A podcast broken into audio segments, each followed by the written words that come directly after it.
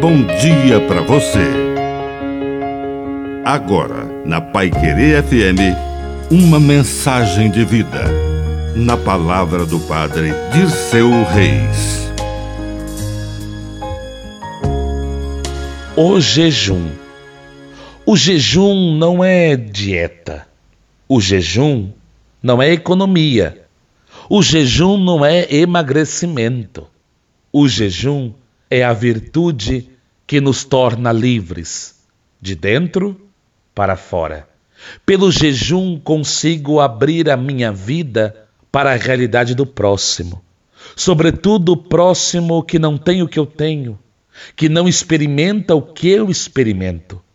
Por isso que no jejum a realidade do próximo torna-se verdadeiramente próximo. Pelo jejum voltamos a olhar a Deus tal como Ele é, sem permitir que as coisas secundárias da vida tornem-se obstáculos para enxergar com os olhos da fé quem é o Senhor.